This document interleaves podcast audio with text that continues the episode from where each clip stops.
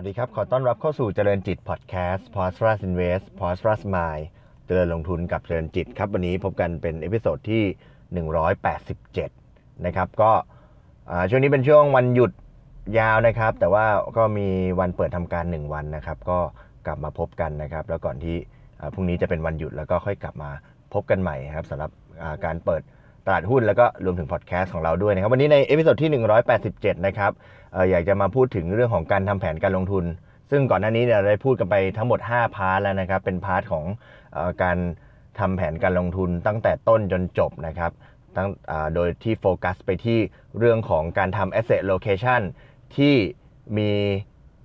ผลตอบแทนนะครับสอดคล้องกับความเสี่ยงที่ยอมรับได้ของผู้ลงทุนนะครับแล้วก็พูดถึงเรื่องของการเลือกหลักทรัพย์นะครับที่จะสามารถกระจายความเสี่ยง และก็สามารถกระจายผลตอบแทนไปได้นะครับก็ถ้าใครยังไม่ได้ฟังก็สามารถกลับไปฟังได้นะครับเรามีทั้งหมด 5 part ใน episode ก่อนๆหน้านี้นะครับแต่ว่า part วันนี้เนี่ยอยากจะมาพูดเป็นอะไรเบาๆนิดนึงนะครับเป็นพูดในมุมของ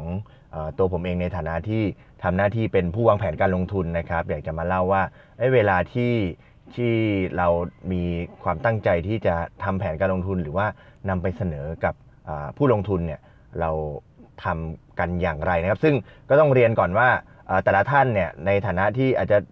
เป็นคนที่อยู่ในแวดวงการลงทุนนะครับ หรืออาจจะอยู่ในแวดวงของอเป็นผู้ที่เอ่อนำเสนอการลงทุนให้กับลูกค้าอยู่แล้วนะครับ การรูปแบบต่างๆ นี้ก็อาจจะแตกต่างกันลงไปนะครับ รวมถึงการที่ผมนำมาเล่าตรงนี้เนี่ยก็อาจจะไม่ได้โฟกัสเจาะจงไปที่ บุคคลใดบุคคลหนึ่งนะครับ เพียงแต่ว่าเอามาพูดเป็นภาพรวมกว้างๆว่าการทำรูปแบบการทำงานนี้ในส่วนตัวของผมเองนั้นเป็นอย่างไรนะครับอะพูดถึงเเวลาที่เราจะไปนำเสนอแผนการลงทุนเนี่ยโดยทั่วไปแล้วนะครับ เราก็ต้องเริ่มต้นจากการที่จะต้องรู้ลักษณะลักษณะของผู้ที่เราจะต้องไปพบก่อนนะครับ ซึ่งถ้าในภาษาของการ ทำงานเนี่ยเขาก็เรียกว่า know your client นะครับหรือว่า KYC นะครับก็จะต้องทำความรู้จักนะครับ จะรู้มากรู้น้อยเนี่ยก็ขึ้นอยู่กับว่าสิ่งข้อมูลที่ได้รับมาเนี่ยเป็นอย่างไรบางครั้งนะครับ ก็มีโอกาสได้ทำความรู้จักกับผู้ลงทุนก่อนแล้วนะครับได้พูดคุยได้พบปะก่อนแล้ว ได้ทำความรู้จักก่อนแล้ว หรือว่ามีการพูดคุยเรื่องของการลงทุนให้บริการกันมาก่อนหน้าแล้ว แต่ว่า ครั้งนี้อยากจะให้ไปนำเสนอเป็นพิเศษอีกครั้งหนึ่งอะก็ก็จะเป็นคนที่รู้จักอยู่หรือบางครั้งอาจจะเป็นลูกค้าที่เป็นลูกค้าใหม่ได้รับการแนะนำมานะครับ อาจจะรู้จักบ้างมากบ้างน้อยบ้างนะครับ แต่ว่าอยากจะเริ่มต้นการลงทุนเป็นต้น ก็จะต้องหาข้อมูลมาให้มากที่สุด อาจจะพูดคุยกับลูกค้านะครับว่าอยากจะได้รับบริการประมาณไหน อยากจะมีแนวทางการลงทุนประมาณไหน เพื่อที่จะจัด แผนการลงทุนที่เหมาะสมได้นะครับ ก็อย่างที่ได้เรียนนะครับไปในพาร์ทต่างๆนะครับ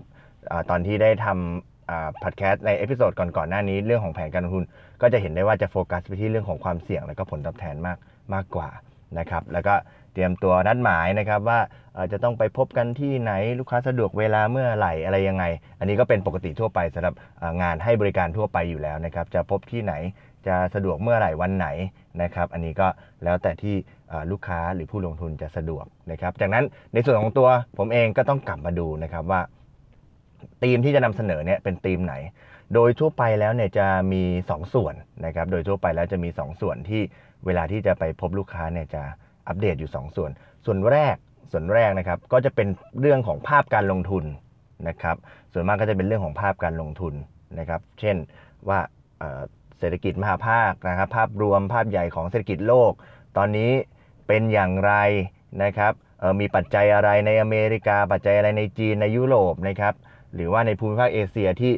มันเป็นผลกระทบ หรือว่าเป็นปัจจัยบวกปัจจัยลบอะไรต่างๆ ก็จะมีเล่าเรื่องให้ฟังหรือว่าสตอรี่ของอการลงทุนในณขณะนั้นที่เป็นภาพรวมภาพใหญ่เนี่ยเป็นอย่างไร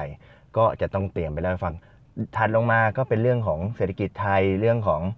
ตลาดหุ้นไทยว่า เป็นอย่างไรว่าเออมันเออตอนนี้หุ้นดีหุ้นไม่ดี ถูกแพงเท่าไหร่มีประเด็นอะไรน่าสนใจ แล้วก็ค่อยลงมาโฟกัสที่ตัวหุ้นนะครับว่าว่าเป็นเอ่อตัวหุ้นตัวไหนที่น่าสนใจอะตรงนี้ก็เป็นเรื่องของในมุมหนึ่งก็คือ part หนึ่งเนี่ยจะเป็นเรื่องของการเล่าเรื่องภาพรวมเศรษฐกิจรวมถึงตัวหุ้นให้ฟังนะครับ หรือที่เรียกว่าท็อปดาว w อนาลิซิสนะครับก็เอาไปเล่าให้ฟัง ถ้าถ้าถ้าถ้านักลงทุนอยากฟังแบบนี้ เราก็จะเตรียมข้อมูลประมาณนี้ไป นะครับกับอีก part หนึ่งถ้านักลงทุนอยากฟังแบบการจัดพอร์ต ก็จะเป็นคล้ายๆกับที่ได้เล่าให้ฟังใน episode ที่ผ่านๆมา ก็จะต้องออมีการจัดพอร์ตการวาง asset allocation หรือว่าการเลือกสินทรัพย์ลงทุนนะครับ แต่ว่าในมุมในมุมของการทำตรงนี้เนี่ยก็ต้องมานั่งคิดอีกนะครับอย่างที่ได้เรียนไปอย่างที่อย่างที่กำลังจะเรียนนี่ก็คือว่าต้องกลับมานั่งคิดอีกว่า แล้วธีมที่เหมาะสมเนี่ยจะเป็นธีมไหนนะครับลงทุนบางท่านมี ความรู้พื้นฐานอยู่แล้ว ก็อาจจะไม่ได้พูดเรื่องพื้นฐานมากนักลงทุนบางท่านอาอาจจะไม่มีพื้นฐานเลย ก็ต้องกลับไปเล่าในเรื่องของพื้นฐานการลงทุนให้ฟัง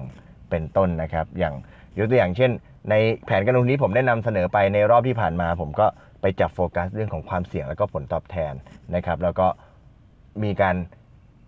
เลือกธีมสำหรับหุ้นที่มีความเสี่ยงเนี่ยซึ่งโดยทั่วไปแล้วก็ไม่ได้มีข้อจำกัดว่าจะต้องเป็นแบบนั้นแบบนี้ แต่อย่างในรอบที่ผ่านมา ในในที่ได้นำเสนอให้กับทุกท่านได้ฟังไปนะครับ ก็เราก็โฟกัสที่เรื่องของออหุ้นเรื่องของ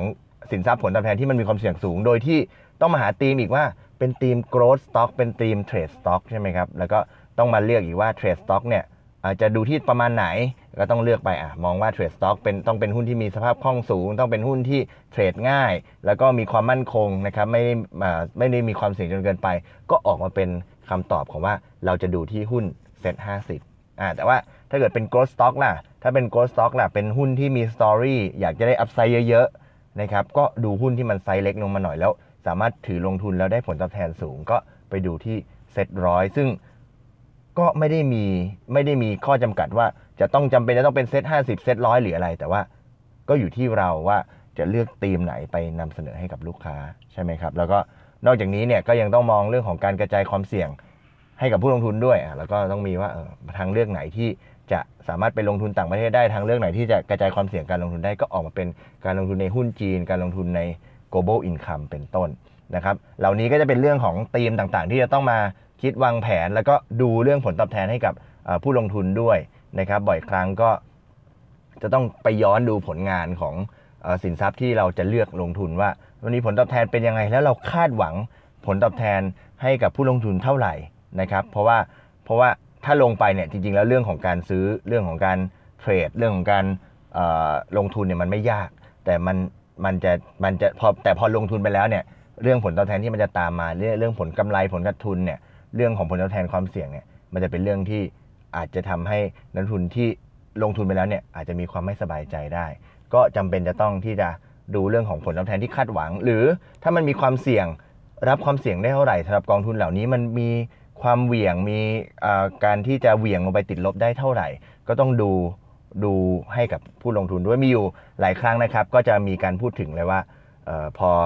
ว่าถ้าตัดสินใจลงทุนตัวนี้ได้รับผลตอบแทนเท่าไหร่แต่ถ้าลงทุนไปแล้ว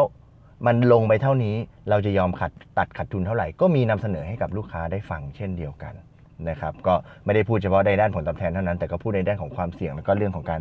ตัดขัดทุนด้วยนะครับ นอกจากนี้ก็ยังมีเรื่องของอการมีมุมมองในเรื่องของรายได้ เรื่องมุมมองของเรื่องของ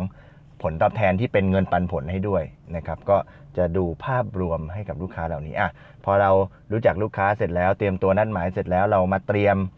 ข้อมูลเรียบร้อยแล้วเลือกสินทรัพย์ลงทุนแล้วก็อาจจะทำออกมาเป็นในรูปแบบของเปเปอร์ทำออกมาในรูปแบบของ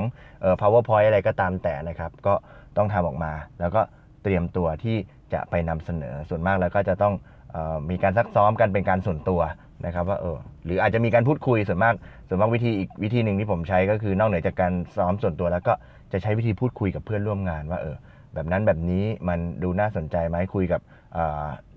ผู้ที่เป็นหัวหน้าของเรานะครับ ก็พูดคุยว่าแบบนั้นแบบนี้มันมีความน่าสนใจอย่างไรแล้วมันเหมาะสมกับ สถานการณ์ปัจจุบันไหมเหมาะสมกับคนที่เราจะไปนำเสนอไหมนะครับแล้วก็จนมาถึงวันที่เตรียมตัวจะนำเสนอ ก็จะออกมาเป็นภาพรวมๆแบบที่ได้นำเสนอให้กับทุกท่านได้ฟังไปนะครับ ก็จะเริ่มต้นตั้งแต่แรกสุดตั้งแต่เรื่องของการพูดคุยสถานการณ์ปัจจุบันของการลงทุนเป็นอย่างไร แล้วก็เข้ามาโฟกัส ในเรื่องของการลงทุน แต่ว่าอย่างที่ได้เรียนนะครับ คือแต่ละครั้งแต่ละวันที่ไปพบกับลูกค้าเนี่ยอาจจะไม่ได้เหมือนกันทั้งทั้งหมดนะครับขึ้นอยู่กับความสนใจขึ้นอยู่กับความต้องการของลูกค้าว่าอยากจะได้แบบไหนแล้ว เมื่อทำการนำเสนอเสร็จเรียบร้อยแล้ว ก็จึงได้มาพูดคุยว่าความสนใจเป็นอย่างไรแล้วจึงมาจบที่การตัดสินใจลงทุนอีกทีหนึ่งนะครับก็จะเป็นภาพของการทำงานคร่าวๆของอผู้วางแผนการลงทุนนะครับที่ เตรียมแผนการลงทุนให้กับลูกค้า โดยเฉพาะเรื่องของการจัดพอร์ต asset location แล้วก็เลือกสินทรัพย์การลงทุน โดยที่โฟกัสที่เรื่องของความเสี่ยง แล้วก็ผลตอบแทนที่เหมาะสมให้กับลูกค้า แล้วก็ต้องมีการรวบรวมข้อมูลนะครับที่เป็นสถานการณ์ปัจจุบันที่สอดคล้องกับสถานการณ์ปัจจุบัน แล้วก็เตรียมตัวที่จะเอาไปนำเสนอให้กับลูกค้าที่จะได้เลือกตัดสินใจลงทุนอีกทีหนึ่งนะครับซึ่งสุดท้ายการตัดสินใจลงทุนจะเป็นอย่างไรก็ขึ้นอยู่กับผู้ลงทุน ที่จะเป็นผู้ตัดสินใจแล้วจึงจะมีการเอ่อดำเนินการกันในภายหลังอีกครั้งหนึ่งนะครับ ก็คิดว่าน่าจะเห็นภาพนะครับสำหรับที่ที่ผ่านมาว่าเเวลาที่เขาเตรียมตัวกันเขาเตรียมตัวประมาณไหน ก็อันนี้ก็เป็นส่วนที่ผมได้ทำการเตรียมตัวก่อนที่จะไปพบลูกค้านะครับ อาจจะเหมือนอาจจะอาจจะต้องยังต้องย้ำอีกครั้งหนึงครับอาจจะเหมือนหรือไม่เหมือนในรูปแบบวิธีการที่แต่ละท่านที่อาจจะมีประสบการณ์นะครับ ที่มาฟังอาจจะ เป็นเหมือนกันหรือไม่เหมือนกันก็ได้ แต่ว่าเชื่อว่าก็อาจจะได้รับประโยชน์สำหรับการฟังหรือถ้าถ้าสำหรับท่านใดที่ในฐานะที่ได้มาฟังก็จะได้ถือว่าเล่าสู่กันฟังกันแล้วกันนะครับ วันนี้ขอบคุณที่ติดตามนะครับ แล้วพบกันใหม่ใน episode ถัดไป วันนี้ขอบคุณและสวัสดีครับ